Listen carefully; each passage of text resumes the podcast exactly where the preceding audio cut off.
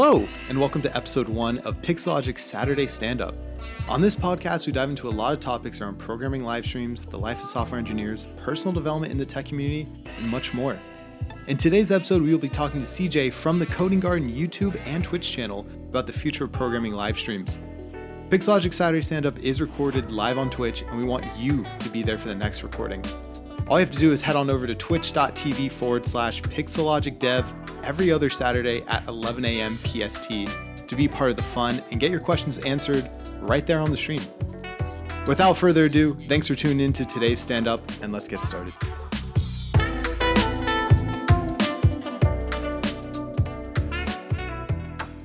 Hello, everyone. Hi. Hello. 1, 2, 3. Check, check. Wow, nice. what an incredible way to start this very first episode. I love it. CJ, dude, thanks again for being here, man. Really appreciate it. And everyone from CJ's channel and from my channel, thanks for tuning in today.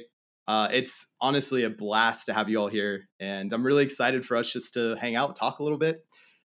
Pretty much the topic for today of the very first podcast that we're doing here is pretty much the future of live programming on Twitch. And we all have been living through this quarantine time right now. And I don't know about all of you, CJ, especially you. How often have you been on Twitch during this COVID period? It's very interesting because like right when it all happened, I had just set up a 4-day-a-week schedule and then I just kept it. So yeah, I mean, that's what's up. Yeah, I totally get that. Cheyenne in chat, Under Oath, top tier. Good job. Great band. Anyways, yes, I totally agree with you. I think it's one of those things where actually at work, when I would go into an office, I actually had Twitch on all the time and my manager would walk by and say, "Hey, what are you doing over there? Are you programming or are you watching someone else program?" And I said, "Oh, you're right. Sorry. Let's go ahead and get back to work." Yeah. But yeah, totally get that with all that stuff. But again, and hope everyone's staying safe out there. I definitely saw an uptick in people on Twitch when the quarantine happened, which is a good thing, I think. So yeah, 100%. I agree. Speaking of uptick in Twitch, super random, but Shroud, thoughts on Shroud coming back to Twitch? I'm not really up to date on all these things. So okay. I saw him in my recommended. There were like 80,000 people watching, and I've heard people mention him in other chats, but. Yeah, actually pretty insane. Shroud, he was on Mixer, Microsoft, and then Mixer died, unfortunately, RIP. And from there, yeah, he's now back. He peaked at like almost 600,000 viewers on his stream back, which is pretty insane. So that's a lot.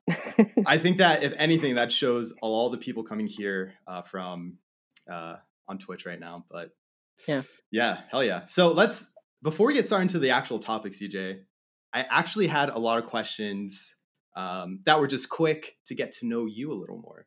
And so I got some 10 quick fire questions and really answer them as quick as you can. Maybe we'll tangent on some of them.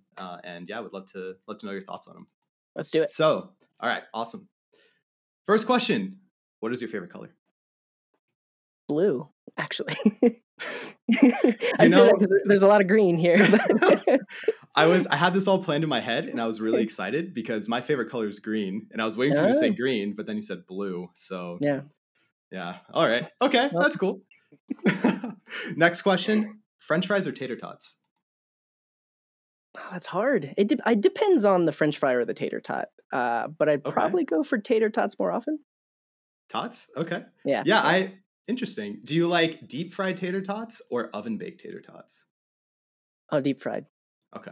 Yeah. Nice. Beautiful. I would definitely agree with you there. Cool. Okay. Next, what is your favorite music genre? This is hard. I mean, these days I listen to a lot of like ambient electronic, but I grew up on punk rock and I still listen to that a lot. So yeah. In between super chill and like very not chill. Who is your all-time favorite punk rock band when you're growing up? It's also hard because I went through phases. I listened to a lot of like 90s pop punk, but then I went back to the older stuff. I mean, I like Green Day. I know it's like they're very popular, but I like the old Green Day stuff. Classic. Yeah, I totally get you there. That's cool. Awesome. Okay, next. This is a little bit more into the programming side. Okay. JavaScript or TypeScript? It depends. If it's just me and my laptop, it's JavaScript. Okay. If I'm building it for a client or I'm working on a team or I expect other people to work on it, TypeScript. Okay, beautiful. Yeah, I was actually the it depends thing reminds you of the consultant answer. It's like, hey, you want this thing built? Well, it depends. Exactly. Yeah. Awesome. Yeah, I know. At least personally in my chat, our app we're building in JavaScript, people give me a lot of crap about not using TypeScript. So definitely heated question, heated debate. Yes, thank you, Roars, for posting that TypeScript command in chat. Beautiful. Okay, question number 5, tea or coffee? Tea. Okay, what type of tea? Yerba mate. But some people say that it's not tea. So if that's not tea, then green tea. Okay, I see. Yeah. Interesting. I don't know too much about tea. I'm more of a coffee drinker myself, but yeah, understandable. Okay. And the next one, do you have a favorite video game? I'm not much of a gamer, but I do play a lot of Rocket League. And I played Rocket League last night and this morning, so that. Nice. Yeah, Rocket League's good. I actually picked it up the other day. Pretty freaking awesome. Cool. And all right, couple more. Cats or dogs? Dogs. I'm definitely allergic to cats. I don't mind cats, but I will basically swell up and sneeze forever if I get around cats. Oh my gosh. Yes. Okay. So I have this really sad moment in my life where I really enjoy cats, but I'm deathly allergic. I will swell up in my throat, and yeah, it's not a good time. But yeah, good to know. Good to know. Next. This is kind of a open-ended question, okay. Sort of, because there's a lot in this area, I'd say. Mac OS, Windows, or Linux? Or a flavor or variant? It depends. I mean, so I dev on Mac OS, but okay. I worked in Windows support for many, many years. I know Windows fairly well. Yeah. I was a system administrator, so I know Linux very well. But I always just tend towards Mac. Yeah, interesting. Okay. And so what Mac do you use right now as your personal machine? I have a 2015 MacBook Pro. I actually got it used on eBay. It was like only slightly used. Yeah. And I bought this just a few months ago instead of buying the new MacBook, mainly because I wanted like a dedicated HDMI. I don't like the USB-C converter thing. Yes. Sure. And it has a dedicated video card. Yeah. It's just a nice machine, even though it's 5 years old at this point. Yeah. No, that's actually a really good call out there. The one thing that I always think about is why I like Mac OS so much. It just works, I think. And honestly, I think I was reading one of your FAQs the other day and you're just like, it just works. It just works. Yeah. So like I can use the other things. I know how. It's not like I don't like them, but yeah. I've had a lot of problems that I've had to deal with and it just works. So yeah, 100%. That's hilarious. And what do you think about Apple's new system on a chip stuff coming out? The new architecture? I haven't looked too much into it, but on the surface, it seems kind of lame. Like they're switching to ARM architecture, which means potentially that a lot of apps won't work when they switch to that, which is not ideal. Like similar to what happened when they switched from PowerPC to Intel, which I think was a good switch because it's what everything else uses for the most part. Anyways, but yeah, I don't know much about it, but it seems like it may not be that great. Interesting. Okay. Yeah, I see that. And I think one of the big things that I've seen is they're putting a lot of support in trying to get developers to now move on to this architecture. So they have a lot of tools around it. Okay. Question is it actually going to work? How's it going to be? Are we going to start losing a lot of third-party apps because of this? Yeah. ACM, it just twerks. Yes, it does probably twerk as well. You can probably make it do something along those lines. Okay, 2 more questions. This is a great one. It's one of my favorites. What is the first word you think of that starts with the letter C? I mean, I was going to say my own name, but that's a little narcissistic, isn't it? And then I was going to say car. I don't like cars. I don't know. Car. I mean, it works, right? Like it works, but I don't like cars. I love it. Nice. Yeah. Hey, and huge shout out to the anonymous gifter for those tier 1 subs. Salute, my friends. Thank you for that. Hell yeah. Yeah, I guess I would have thought code since I can see it on your shirt. I didn't even think about that. Maybe we can redact that and do code instead. Okay, ask me again. Yeah. Okay, what is the first word you think of when starting with the C? Code. There we go. Mods, can we clip that out later on? Thank you. All right, cool. And the last question, the most talked about question in the history of programming. I don't know if you're ready. I think I am. Okay. Chat, do you think he's ready? The best programming language ever created, go. I can't answer that. So, because I realized, like, I read a lot of JavaScript. I like JavaScript, but yeah. I realized that there are a lot of things wrong with JavaScript, or things that people don't like about JavaScript. It's not the best programming language ever. However, because JavaScript is potentially the first programming language that a lot of people might encounter in the world if they decide to start coding. And it's very friendly, and that it's forgiving in how you code things. Okay. I would say that I like that about JavaScript. Is it the best in the world? I don't know. It's pretty much all I'm writing these days, though. So JavaScript. Yeah. Okay. Yeah. That's, I know this was kind of a weird, like, all right, how would someone really answer this? I don't think anyone ever has an answer. One thing I usually always like to talk about is the fact that it's just whatever tool works, right? We have so much nowadays. No, exactly. And like every programming language potentially makes you think about the problem in a different way or approach it in a different way. Yeah. Which I think is great. So. Yeah, no, definitely. And the best part is all the open source stuff coming out now, right? It's all this stuff is just going to be improved on over time. All the new things are going to happen and come out, and people here right now could come up with something else. And that's incredible. Definitely. For sure. Awesome, CJ. Well, I appreciate those. They're good questions. It wasn't exactly rapid fire. I apologize, but I tried my best. No, that's cool. I feel like it was more of a semi rapid fire, but we'll take it. We'll take it. Yeah, hope you enjoyed that as well. Thanks for hanging. So now, before we actually get again into the main topic here, I want to kind of get to know CJ as a Twitch streamer, as a YouTuber, as a developer. So I had a couple questions for you. Would love to ask you again. The first one, really, this is something that I think is a really interesting question now that a lot of people really talk about. Would you say you have a traditional background in programming? Meaning, did you learn programming in the traditional school way, or do you feel like you are more of a self-taught developer? Yeah, I mean, it's interesting because I have a degree in computer science, but I learned how to program before school, and I've always been teaching myself things. Okay. So, yes, I have a traditional background, but I also had the mentality of like just ready to learn anything, and finding all the resources I can to learn something, whether or not it's programming. Yeah. So.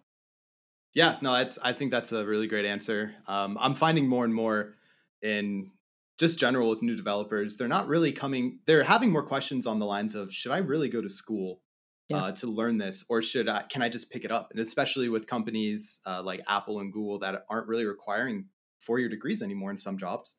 It's a great question. What do you think about that? Like, what are your thoughts on, if someone came and asked you that, what would you suggest to them? Like, should they go to school for like traditional computer science or something like that? Yeah, like, would you recommend that to them?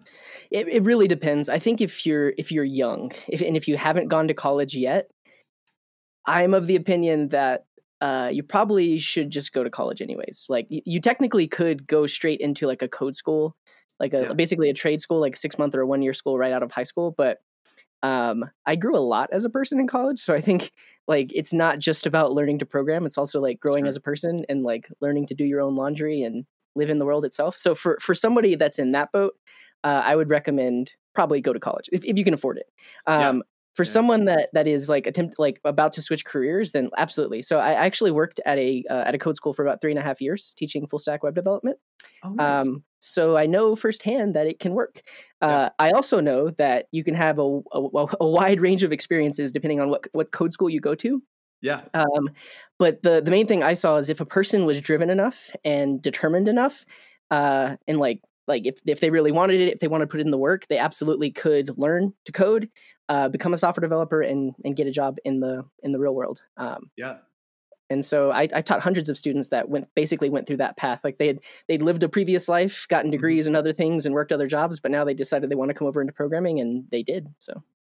Yeah, no, that's pretty incredible. I know. So I guess one thing to mention as well, for chat and anyone else listening, we're talking from a standard of the United States. So right. Obviously every country is different depending on where you live and things like that.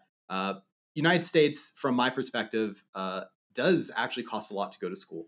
So depending on what you're doing, depending on what you're trying to get, there's always these cool like code camps that CJ's talking about that I find really interesting. What was the name of the code camp, CJ, if you don't mind me asking? It was Galvanize. Okay. They acquired Hack Reactor, and now it's like more Hack Reactor than it is Galvanize. I don't know. It's been a few years since I was there, but yeah. Okay, cool. Yeah, there was always a couple I've been interested in. I never actually ended up doing, but I was code schools are pretty great.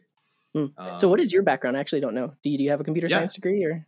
Yeah, so my background's pretty interesting. I have a 4-year degree. I graduated with a degree in information technology. So essentially it is a much toned down version of CS.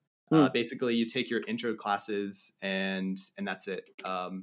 But I fell in love with hackathons and just building projects on the side. I think my last year of university, I went to 12 hackathons that year, like all around the country, because I was really, really just hyped about it. So I feel like I'm more of I like to call myself a scrappy developer because I feel like I definitely got more knowledge and learnings outside of school than I did in school. Cool. So yeah, definitely. Cool. Next thing, in regards to kind of this traditional background in programming, when was your aha moment for programming? Like you sat down at your computer and you're like, yes, I'm meant to be a developer today.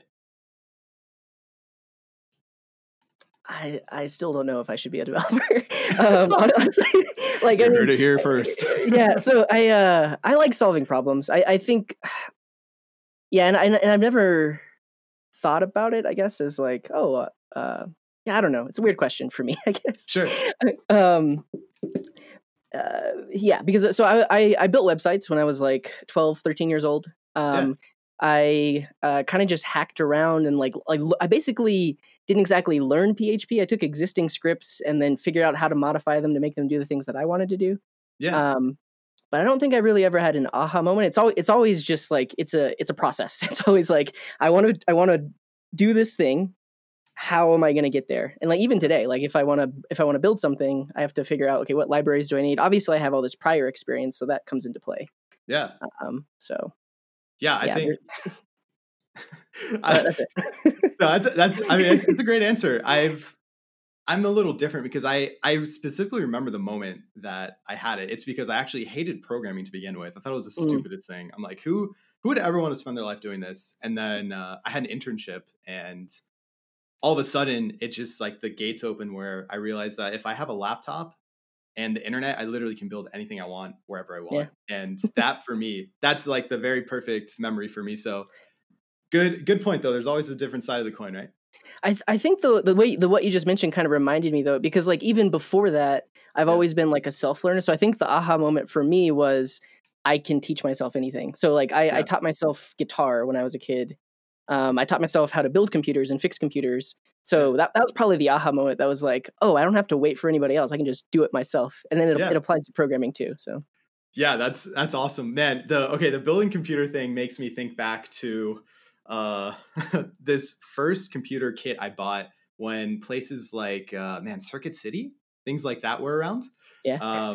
And they had these bare bone kits, right? You'd go in, NVIDIA had one that had, I don't know, like a whole manual on how to put computers together. Right. Man, what a time. What a time that was. Yes. Yeah. And RIP Circuit City. Yeah. Can we get some ripperonis in the chat for Circuit City? RIP. Awesome. Cool. Okay. So we know kind of your background of programming, how you got started. We have this sort of, all right, young CJ figured out this is what I want to do. And now the question is, you have a big YouTube channel. You have a big Twitch following. How did you decide that you wanted to start this like journey into YouTube videos and this more of a, I like to say developer advocate, but please, let me know if there's something else that's more along the lines of.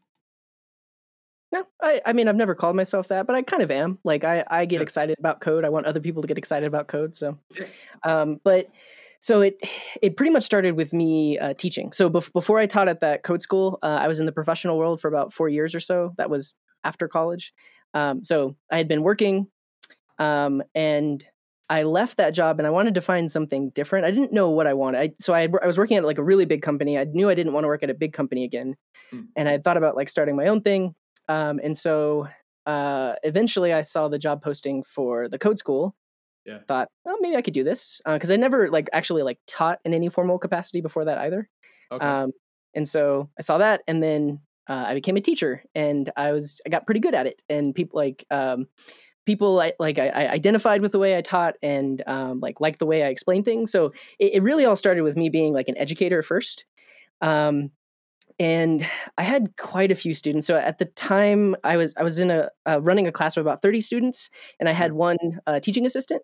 But it was just me and the 30 students and the teaching assistant. So I kind of needed a way to like clone myself, or basically create resources that students could use so that I could help multiple people at the same time. And that's when I started recording tutorials, which were basically just like recorded versions of my lessons.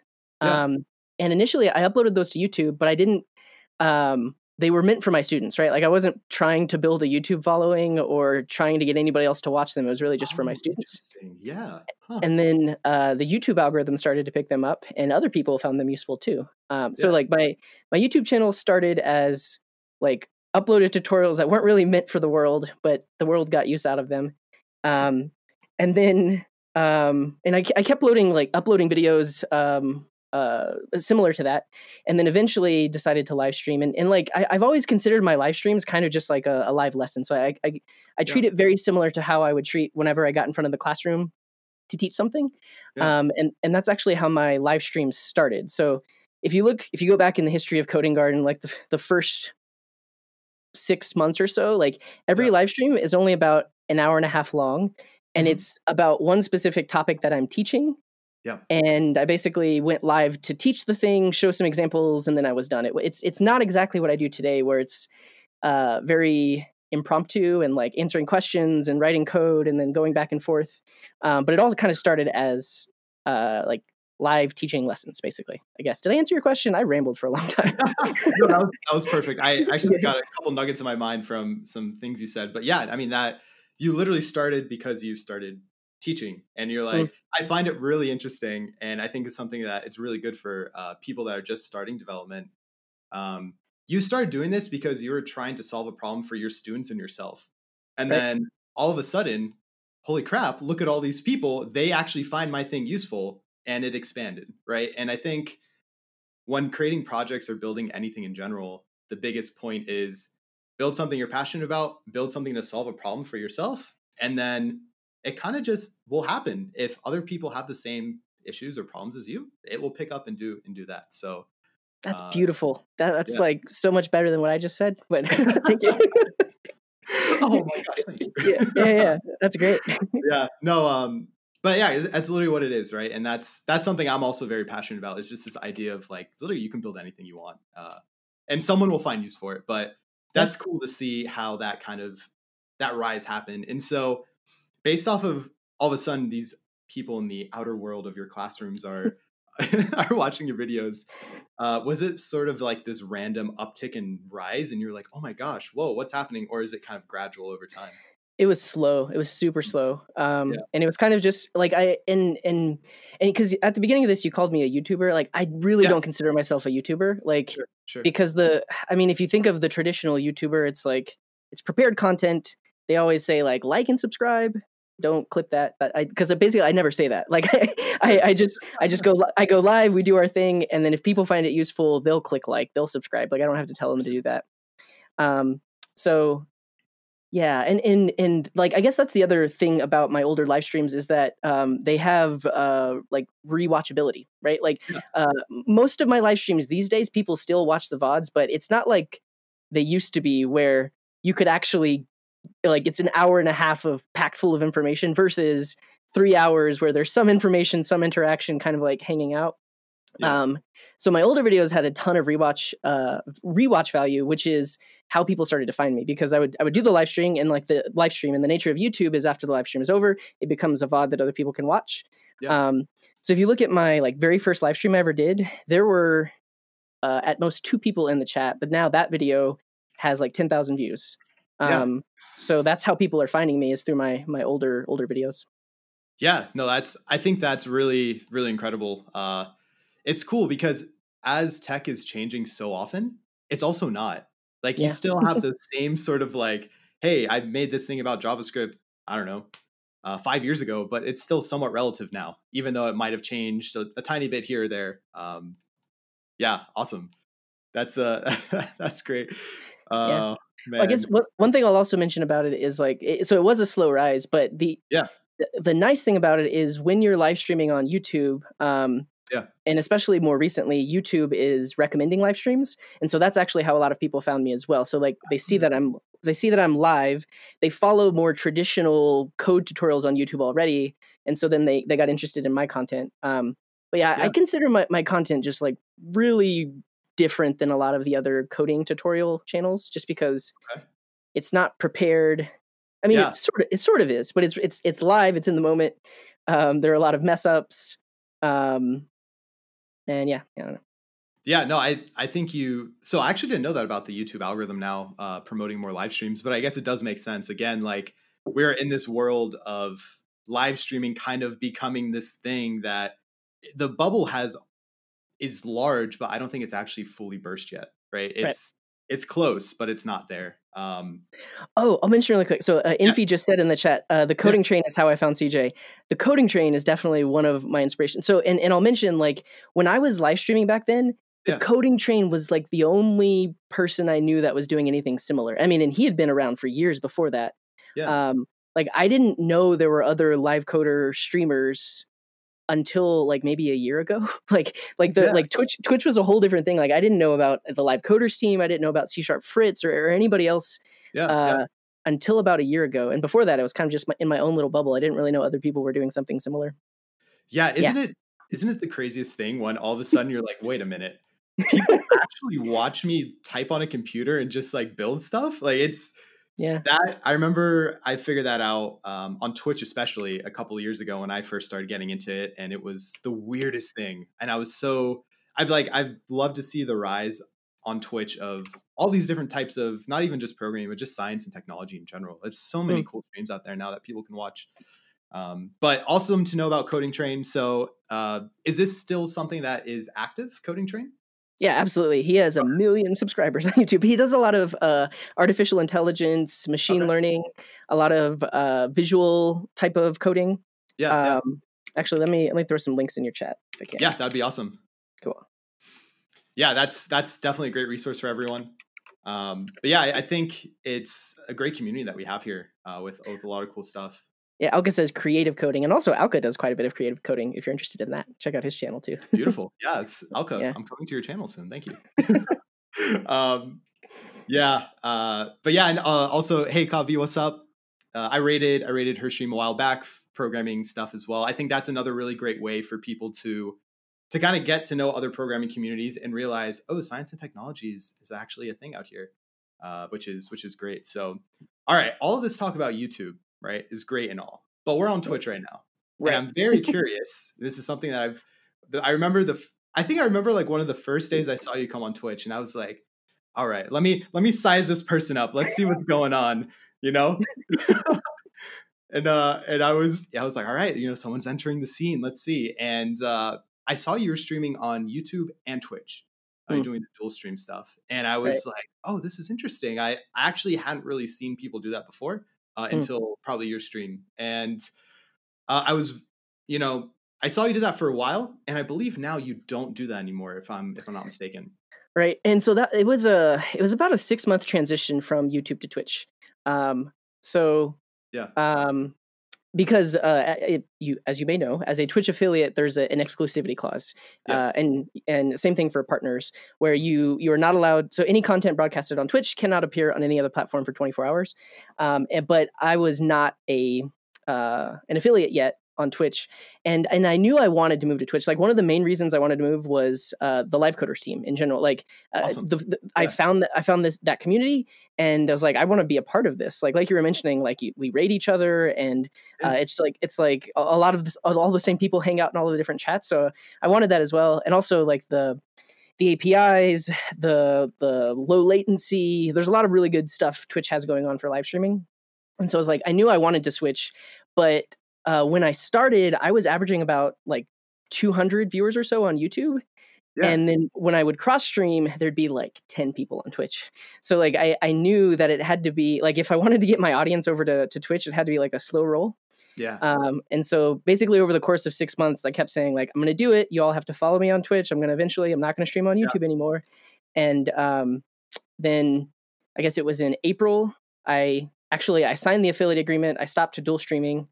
And then, started full Twitch. Yeah, no, that was literally the big question I had, because I noticed people did that, and I also knew about the exclusivity clause with YouTube and Twitch, especially for partners. Yeah, there are some people that are affiliate and they dual stream, but I guess they're not big enough for Twitch to notice. But I definitely I wanted to be on good terms with everyone. Like, I didn't want to violate any contracts or anything like that. So yeah, no, I think that's obviously the smart move. And huge shout out, yes, to the LiveCoders team. If anyone here is from the LiveCoders team, welcome. Glad to have you all. This is the stuff we love to do. So huge shout out. And if any of you have not checked out the LiveCoders team, it's a really awesome developing community here on Twitch, all hanging out and doing fun stuff. So yes. Yeah. Thanks for posting that, CJ. Right there. Take a look. You can apply now too, if you're interested. I was just asking my mods, hey, do we have a LiveCoders command here? Hello? Because I don't remember making one. So I copy and pasted it from my chat. So. Beautiful. Yeah. Oh, man. Pro streamer over here. Anyways, yes. Cool. Yeah, that's great. So now you can say pretty much you're fully Twitch exclusive for live programming and potentially other content, right? Depending on what's out there. But you still do a lot on YouTube, right? So, I mean, what I have been doing is, and I slowly figured out like to do things like this, but, I've been doing or trying to do like speed runs. So trying to create some sort of coding content that could be clipped from a live stream and then become the YouTube content, like a 10 minute, 20 minute video, the things that people are used to, because people are not used to seeing a 3-hour video uploaded to YouTube. Definitely. So and it's a constant search for like, what can I do that can be a quick video on YouTube? Yeah. But it's still no edits. It's basically, chopped from when I start and I basically do like a little intro, like it's the beginning of a video, but I'm like in the middle of a live stream. Yeah. I do the thing and then everyone says bye. And then later on I clip that and upload that to YouTube. Okay. So technically that is YouTube content. Yeah, people are using our content emotes in the chat. Content. But at the same time, it's like it was still experienced live, and I think that's what's driving a lot of people from YouTube over to Twitch now, because they see those clips and they're like, oh, I want to be a part of this. I see the chat scrolling by and they're using all these emotes and it's really cool. Yeah. And then that drives people from not only being a YouTube subscriber but being also a viewer on Twitch. So yeah. Seamock says, am I the only one who watches the whole 3 hours? No, there are I have quite a few dedicated fans that like stay up to date on all the VODs and like everything that's happened. But yeah, that's actually really funny. There's sometimes I have people that will come in my chat as well and they say, hey, do you have the whole stream uploaded on YouTube? And at first I was like, what? You're really going to go back and watch all this? And then, I did have people that would go back and watch it. So it's like, sure. I mean, it doesn't do anything for me. I just export it. And then, if it's just you want the raw stream, there it is. And you're good to go. Right.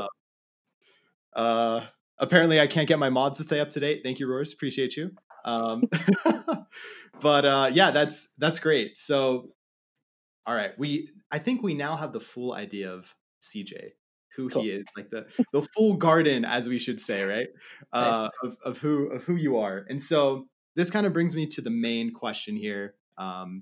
Of very broad, but we can definitely hit into like some certain spots too, for sure. What do you see as the future of live programming on Twitch, on YouTube, other platforms? Like, what is your opinion on how that is? Don't know. I guess I'd have to think about it. That is the title of this. I should have thought about it more, I guess. But I'm doing it live. No, like like I mentioned earlier that Shiffman, Daniel Shiffman of The Coding Train was a big influence. And I saw him as it's like the things that he was doing and the things that I like started to try to do.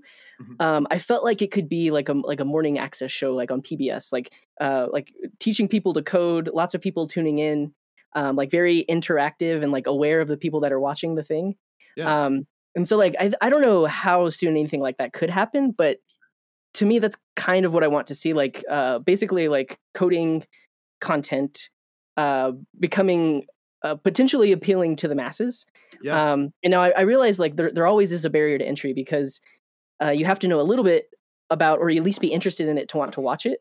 But I see something like that happening where you have some sort of figure, whoever that may be, but that does it on a scale to where like non-technical people can enjoy it as well. Mm-hmm. I also just see like, especially with COVID and quarantine and everyone being home, a lot more people have a lot more free time and time in front of their laptop. They have a webcam already, and so they're just starting up. And it's interesting to see on Twitch because there are a lot of like small communities. Like even if it's only like 20, 30 people in the chat, even like lower than that, 10 people in the chat. Yeah. Like that is the community that they've created, and they go live to them, and they enjoy that content, and they're slowly growing and getting more people in that little community. Yeah. But I think that's great because it's like kind of like tiny little microcosms of people coding and working on different things, and they have their little community. And so, yeah, is that, I don't know. The question is like, what is the future? Like, I don't know. It's super broad. I'm not expecting like super anything concrete, but more just like the thought process, right? Because this is something that I have thought about a lot. And I think one of the big influences right now of people wanting to live stream on Twitch is seeing gaming streamers making this as very successful full-time careers. And that obviously is very appealing. I saw a couple people in chat talking about like the Bob Ross of programming, Mr. Rogers type deal. Like that stuff is, I think, great examples of what that could look like in the future. Right. But it's interesting that you're saying about the small communities and how they start growing over time. And it's more of that like really group interaction with the smaller people. Right. Right. And I guess like that's a major difference in live coding versus like game streaming, like especially with the I mean, I'll say this, I'm not super familiar with like all of the things that happen on Twitch, but like I have tuned in to like Ninja before, and like there's no way he could keep up with the chat. Like it's just flying a million miles a minute. Yeah. And like is it a community, or are they just focused around like one specific, like they're all there to see that person rather than to see and interact with each other? Yeah. Whereas in live coding, like you in the chat, people like say hi to each other, and they're like it's like they're that little community. I'm sure that happens elsewhere on Twitch as well. Sure. But I definitely see that more in live coding streams. It's just like this community vibe, and like in interaction as well. It's not just like watching a person doing something. It's asking questions. It's being engaged with what they're doing. So, yeah, no, I think that's a really good call out for sure. The biggest thing that I find, and also a question for you, is I actually prefer watching people for the streamer most of the time. There's. Depending on like the content obviously is there, like I go to a stream for either programming or some games sometimes, but at the end of the day, I'm going to stay because I like the environment of the chat and also the streamer that's doing it. What are your thoughts on that? Do you feel like there's this kind of split between like the absolute top tier programmers that are just heads down grinding out code, or the more kind of, we interact with chat more and they, program maybe not as much, or not as intensely, I should say? Yeah, I think it's they both have their place, because I'm not going to name any names, but I can think of some larger programming streamers where that's kind of the case. Like it's not a lot of interaction. It's really just they're there to see that really known and really good programmer do their thing. Yeah. And I think that's totally fine. Like they're like it's entertaining to watch someone who knows what they're doing do something. Like I don't have anything against that, and like I think it's definitely one type of streaming that could be done. But like for me, like I think it's always going to be a community vibe as much as I can, because like even my chat is like very hard to keep up with. But yeah, I try to engage people as much as possible, and like that's my preferred way of doing it. But yep. But I know what you mean as well. Like some of the streamers that I do, because I do watch some streamers. I'll say that they're not gaming streamers. I watch a lot in like the music category, art category, and some just chatting. And there, it kind of is centered around the person who's doing the thing. Like you're there to watch that person because they're entertaining or they're talented, but. Yeah. I do notice a very similar community vibe in those types of streams that we have over here in science and technology. Yes. So. Yeah, I mean, are we in just chatting right now? I keep saying here in science and technology. Yeah, no, I just moved this over to science and technology. So good call. Nice. Yeah, we're good. Cool. One thing that I find really interesting about what you said is kind of one of the larger streamers here on Twitch, and kind of I would say he's science and technology, but he's also just chatting. Kitboga. Right. Yeah. I feel like is a fantastic example of that. Right. What you watch him for him, his community, but also for the content that he provides. I think that honestly is one example of where it's like a lot of people watch, but there also is a community vibe. Like there's like everyone in the chat is kind of like moving together and like, which is interesting because there's like 15,000 people all chatting at the same time. But yeah, no, and I actually do watch a lot of Kitboga. Yes. So wait, was there a question? Sorry. No, it's just more of a comment. Yeah, but and I guess if we're talking about it like that, like I do tune in to watch Kit. Like he's super funny, he's entertaining. Yeah. I watch the show for him. Yes. But also it's fun to see what's happening in the chat. Like I laugh at the comments that some of the comments that fly by, you know, and I don't know. So yeah, no, I agree with you 100% there. I think it's a great time. I do watch his streams a lot as well. He actually was one of the first streamers I was like actually very inspired by. I'm like, wow, what an interesting thing. Like just a humble person altogether. And like even in your streams, right? That same sort of concept of just like being very humble and just like hanging out with people and helping people as much as you can. And that for me attracts me to a lot of streams. So yeah, I guess mad props to you for that. Oh, well, thank you. Thank you very much. Yeah. Cool. Awesome. So yeah, we kind of talked about this broad question, right? And I'm kind of curious now, if we see live programming growing as a live streaming platform, either on Twitch or I don't know, maybe one of us here in chat makes a brand new programming live streaming platform, right? Do you see any blockers to this right now? Do you see this kind of ceiling where, all right, we're at this point, how do we break through that? Yeah, I mean, like I mentioned earlier, like there are only so many people that will tune into this kind of content. Yes. And like, and I think like for me, like I am, my content is attractive to beginners because I usually, even if we're covering a more advanced topic, I always try to start from the basics, and that is a wider net to cast because there's more people that are getting into programming than are, well, I don't know if that's true, but there's a lot of people getting into programming versus people that are already in programming. Yeah. And first off, shout out to Jitter Ted. He was in the chat. Let me see if I can see what he said earlier. Yeah. Because he mentioned something about like on his stream, he does more like intermediate Java, and it's a smaller community, but still, let me see if I can find it. And hello, Jitter Ted. Actually, no, I think I know how to do it. Wait, can I do this in your chat? Yes, you can. /user. Rip. I don't think, man, I would have been smart probably to mod you, eh? Yeah. Okay. Can you mod me? Or Jitter Ted, if you're still watching, can you just repeat what you said about, I can't find what you said about like, more intermediate content? I don't know. Hey, mods in the PixLogic dev team, can we get CJ modded, please? Thank you. That was totally my bad. I messed up hard on that. It's okay. Yes. But yeah, that's a great point. I can only appoint mods. Okay. Let's do this real quick. Cool. Yeah.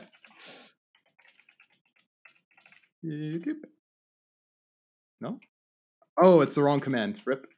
Okay, he said it though. So Jitter Ted says, my community is smaller, but I focus on intermediate and design and architectural level in Java that I don't see too much of elsewhere.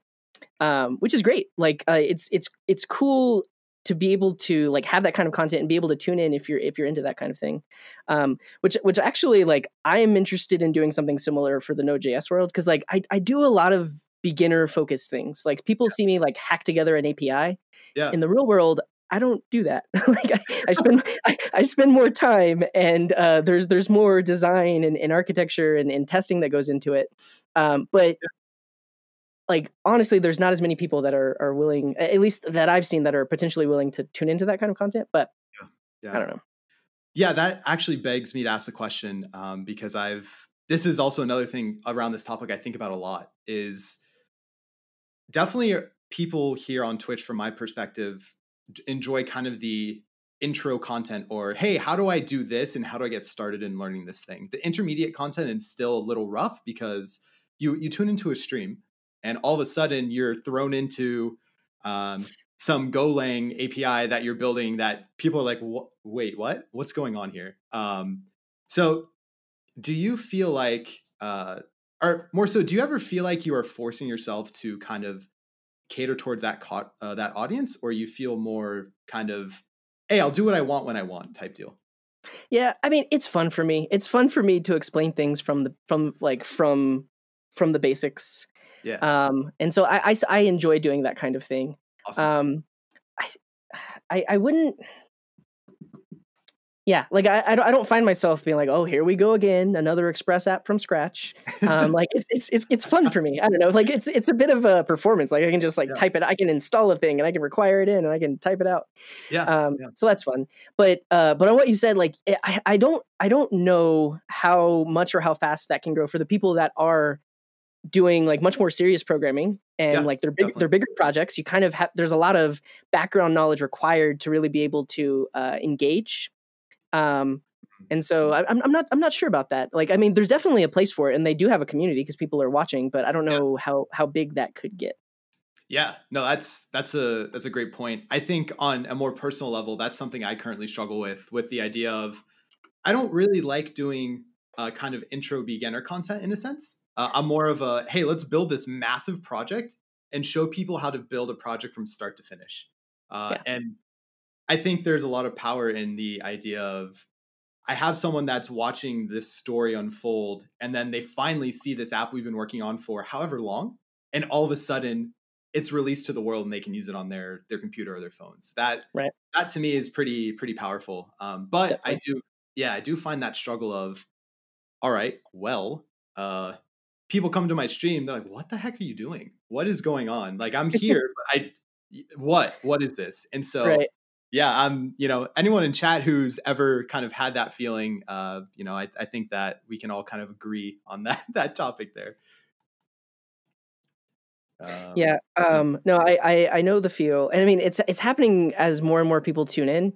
I've tried to start to tune it out, because it for a while it started to get on my nerves. Like every other chat was like, "Hey, what is he doing? What's happening here? What's going on?" And we added some chat commands that help with new people coming in to know like what exactly I'm working on, because that technically still happens with me, even though I may be doing more simple things. Yeah. If I'm knee deep in code, someone who's just tuning into the stream, it's going to be hard for them to get context for what I'm doing. Yeah. I guess. And another question off of that: have you found any solutions to kind of helping people stay on track with what you're doing? Because obviously, as engineers, we think of this idea of like, all right, this is really annoying and repetitive. How can I fix this? Right? Yeah. What can I do to get people to stop asking the same question, or to just keep people engaged and on track? Right. I mean, recently I actually put out the frequently asked questions page. Yeah. I just did that like a couple of weeks ago, but I actually took some time to write all of it. It kind of felt like a blog post and a retrospective of like the past 2.5 years. Nice. So that helps because I point people there, but that doesn't help if I'm in the middle of some project that's not a frequently asked question. We try to have chat commands that are just like try to explain briefly what I'm doing right now, or link to the repo or something like that. Sure. Or link to a YouTube playlist of all of the past videos, which is not exactly helpful for somebody tuning in live, because like they might drop in and then, oh, there are 10 episodes before this that you have to watch as a prerequisite. So yeah, I don't know. I haven't found any good, like really good solutions, but we try our best. Yeah, I think that you hit the nail on the head right there. I don't think there is something out there yet like that, but I do think as people in this community, that's something that we definitely need to solve to bring outer people who are interested in programming, but are nervous to, you know, they come into chat and they don't feel maybe comfortable talking because they're like, oh, I don't really know what's going on. So kind of giving that background is something that I've thought about a lot. So yeah. Awesome, man. Well, good. Yeah. Good stuff. I think in general, we kind of understand now this idea of what's the future of programming live streams. We kind of have been talking about are there any blockers in this area currently? And then I kind of want to switch to platforms because obviously platforms are big. You have Facebook gaming now, you have YouTube Live, you have Twitch, RIP Mixer. Can I get a RIP Mixer in the chat, please? And, you know, and there are probably other ones that I don't really know about or tune into often. Do you think that there is any sort of room for programming streamers on either of these platforms, or potentially, like we've sort of touched on, a completely new built platform from the ground up? I think so. I mean, I think it goes, and it's not just specific to programming content. Like you can live stream anything, anywhere, do what you want. And I think like there's, it's also potentially for people that might already have an audience. Cause I know I would assume there are some people that have like a Facebook page that's about programming or something, and people like it and comment on it. And so like, that's a little community that might enjoy Facebook streams or something like that. Yeah. There's one, I forget what it's called. I think it's called GitDuck. Let me find it real quick, because I think this is actually live streaming made for programmers, or like made. A video chat tool with pair programming. Maybe it's not live streaming. I'll link it in the chat really quick. Yeah, that'd be awesome. I found it a while back, but because the one thing that I was looking for was I wanted to be able to create tutorials where you could see me coding in real time, and then like pause the video and then actually edit the code. Very similar to Scrimba, if you've heard of that platform. I haven't heard of Scrimba, but it's sort of like Pluralsight in a sense as well, right? I'm not familiar with Pluralsight. Okay. I like the same thing. Yeah. Yeah. It's basically like when someone goes to watch a coding tutorial, they either have to like type out the code manually or find a repo and copy and paste. So to be able to like literally reach into the video and like grab the person's code, like I thought was really cool. Like I found Scrimba, and Scrimba does that, but like right now Scrimba is all about just like front end code. You couldn't do something like directly inside of VS Code. So all that to say, I found GitDuck because I was looking for something like that. And this ties your videos to Git commits, and then like you can copy and paste the code. Yes. Awesome. Wow. But cool. Like I will say, like I haven't used it extensively. I like tried it once. So it, potentially a platform like this could work. I think I saw somebody mention in the chat, like right before we got started, that what was it? Code Sandbox is the future of live streaming coding. Which is, I mean, maybe they were joking, but it's not. They're not wrong, because like a tool like that allows like everybody that's watching to see the code in real time and like edit the code in real time. Yeah. No, one cool thing that I've really loved is VS Code's, I forget what it's called, but the live stream extension. Live Share. Yeah. Live Share. There you go. I've actually been trying to figure out a way to implement that into my stream, of this idea of like, people can just look around the repository at will. They don't have to look at what I'm just looking at. And I think that that's a lot. That's actually really cool. And it gives people more freedom to kind of get into the stream, right? Yeah. So I've tried with live share before, and actually like, I'll give credit where credit is due. C Sharp Fritz was the first person I ever saw do this. He posted the live share link in his chat, and then like 15 people jumped in, which is pretty cool, cause you could see what he was working on. I had no idea what he was doing. Like I haven't touched C Sharp in a very long time, but I was able to like open it in VS Code, and like I could see what he was doing. But I mean, I've tried doing that recently on my stream, and it just starts to slow down after more and more people pile into it. So like, probably something like Code Sandbox, where it's in the browser and like not in actual VS Code, could work better. Yeah. I don't know, but it is pretty cool for people to be able to like look at your code directly and look at other files that you may not be working on. Yes. I mean, I, I think like back to the topic of like gaining context, that could help, right? Because if you have something like that set up, they could pop in, you may be in one file, but they could look at the structure of the app, the other things that you're working on to try and get some context. Yeah.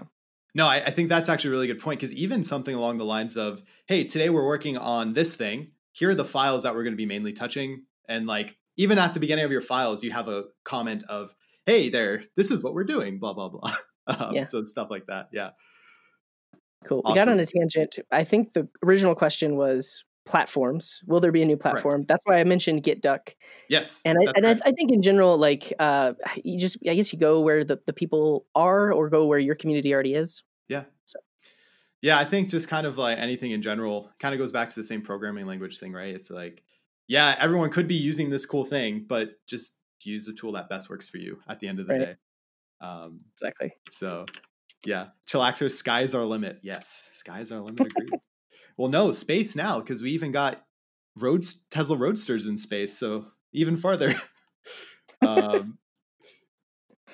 Awesome. Cool. Yeah. So another question, I kind of how we pretty much talked about this, but maybe a more direct answer on it. Do you think there is space for a specific live streaming platform? Like yes, no, or is it kind of just what we're given right now is pretty much a really good solution for doing live coding streams? And you're asking like a space for a specific platform for live streaming coding? Correct. Yes. Yeah. I think it's tricky. And like one thing I think I wanted to mention when we were talking about other platforms was like Twitch exists because of like the 1% of streamers that have hundreds of thousands of people watching, right? Like you can't pay the bills with just a few hundred subscriptions scattered across 30 channels or so, right? So like the way like Twitch is able to exist because of the bigger streamers that bring in so much revenue, and then they're able to, and that's how they can pay for everything. So it's tricky, right? Because if there were a live stream specific or like live coding specific platform, it would have to make money somehow. And would there be enough people tuning in and enough people supporting streamers to be able to pay for it? I don't know. I'd love there to be, but I don't know if that's the case. So. Yeah, no, I think you make a really good point. The one kind of devil's advocate thought I had on this is, well, look at our situation right now, right? People now have a lot more time to kind of do hobbies or work on things that they might have not been able to do before because of commuting to different places or just actively doing things outside of their home. But now I've noticed a lot of people are picking up this idea of, hey, I want to learn how to code. Like, I've never done this. It looks cool. Let's see how we can do it. So even given our current situation and obviously the new future of our world, does that change your mind on what you just said in regards to the platform? Not quite. And it kind of gets at to what some people are saying in the chat right now. So there are platforms for coding like Pluralsight and Udemy and even like YouTube. So it's like for those people, it's probably better to just watch a VOD or a tutorial, especially if you're starting from scratch, unless you can tune in right when the live streamer starts. Sure. If you're able to stick with the live streamer schedule, I guess you could watch VODs as well. But it becomes really tricky because you're basically at the will of what the streamer is going to teach you, I guess, if you're learning that way, versus being able to like kind of be able to do it on demand. Sure. So, I mean, I definitely see a bigger audience because of those people are now wanting to learn and tuning in. But I think there's a barrier there because watching live streaming coding can't be the only way that you learn. There'd have to be other things you use as well. So. Yeah. I mean, and I think that's why YouTube is such a big hit now as well. It's just easy to scrub through content, even though it's maybe not so specific to like your actual need. You can kind of get the gist of everything. Goose Wild in chat was saying, I feel like a live platform that allows developers to ask rather than wait for the course to come out is something that's pretty important. So again, that's kind of where we come in, right? With this Twitch live programming, like it's essentially Q&A around something that we build in a sense. Right. Yeah. Awesome. Cool. So that's kind of all I had in regards to questions about this idea of the future of live programming. Did you have any final thoughts that you might want to add on that? No, I mean, I hope that it does well. Yeah. I hope more people tune in. I hope I guess I am optimistic, but I do realize there's a lot that needs to happen for something, for a platform like that to exist, for more people to start watching. Yeah. I'm hopeful. I guess I'll say that. Yeah. But also I'm going to keep doing it no matter what. Yeah. I love doing it. And so even if my audience size stays the same, if we don't grow anymore, we've built a community, and we're going to keep doing what we're doing. So. Yeah. No, I love that. I think that was very nicely said, because at the end of the day, especially when you have people that come in and they're like, hey, I would love to get into this programming thing. Or just live streaming in general. But I don't know how I would do, or I don't know how I feel about it. And it's, well, if you're interested in doing it and you have the passion behind it, it's easy to do anything at the end of the day, right? Yeah. And so that kind of leads me to this last question for you. For any aspiring content creators out there, what is your one nugget of knowledge that you would like to give to people in regards to essentially following your path to how you got to where you are? Just do it. No, I guess that's Nike. No, it's Nike, but no, it's don't wait for someone to tell you. Don't wait for having the right don't wait to have the right equipment. Just start creating. And then the other thing that I recommend is be genuine. I think that's why a lot of people tune in to watch me, is because I'm not trying to be anything that I'm not. Yeah. I'm here. I'm going to do the best that I can. We're going to learn along the way. But I'm not putting on a show, right? Yes. So be yourself, just do what you can. And then I guess in a way, put the reps in, you have to do it often to get good at it. Yep. I don't think I mentioned it earlier, but teaching for 3.5 years was basically just me preparing to be a live streamer, because I would have to get in front of, they were real people, but I would have to get in front of them and present and improvise. Yeah. And keep them entertained. And so that was my practice for becoming a live streamer. And and if you don't have that kind of opportunity, just doing it is how you're going to get that practice. So.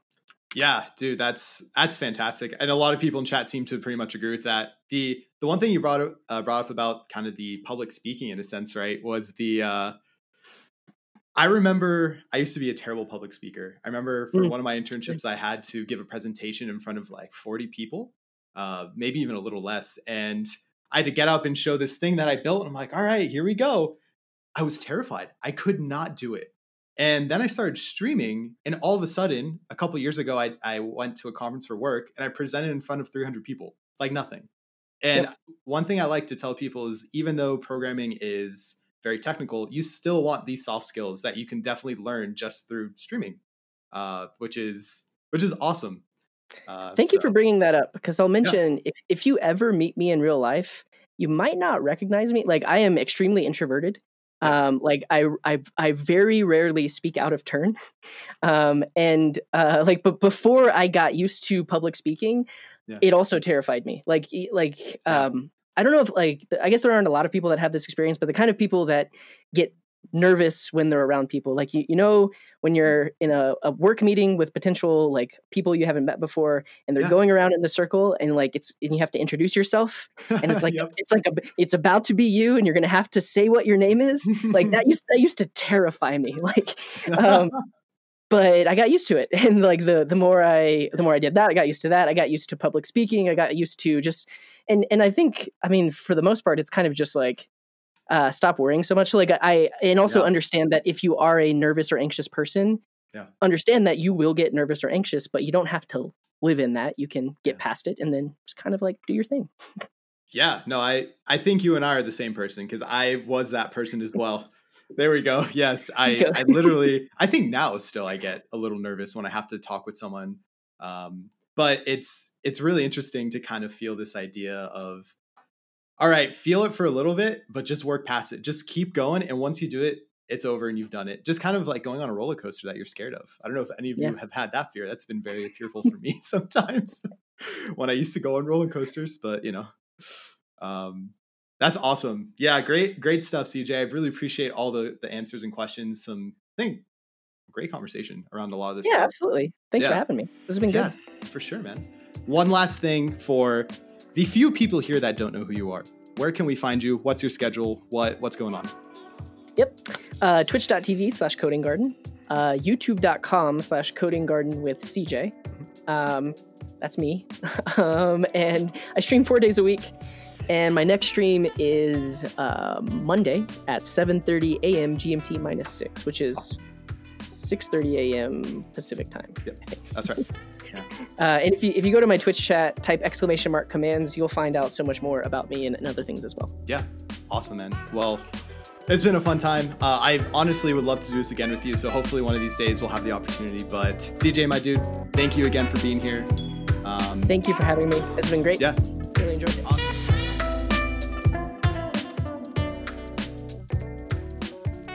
Thanks again for being here for today's Saturday Stand-Up. I hope you all enjoyed our talk with CJ today about the future of live programming streams.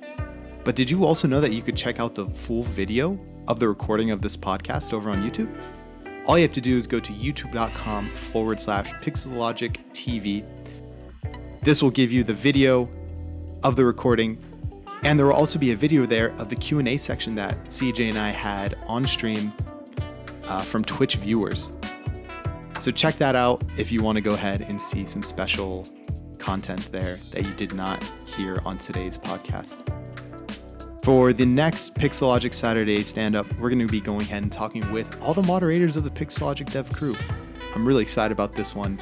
We're going to meet the four people that help bring the community together and ask them some embarrassing questions probably. So make sure you're there over on Twitch next Saturday at 11 a.m. PST. Hope to see you all there. Until next time.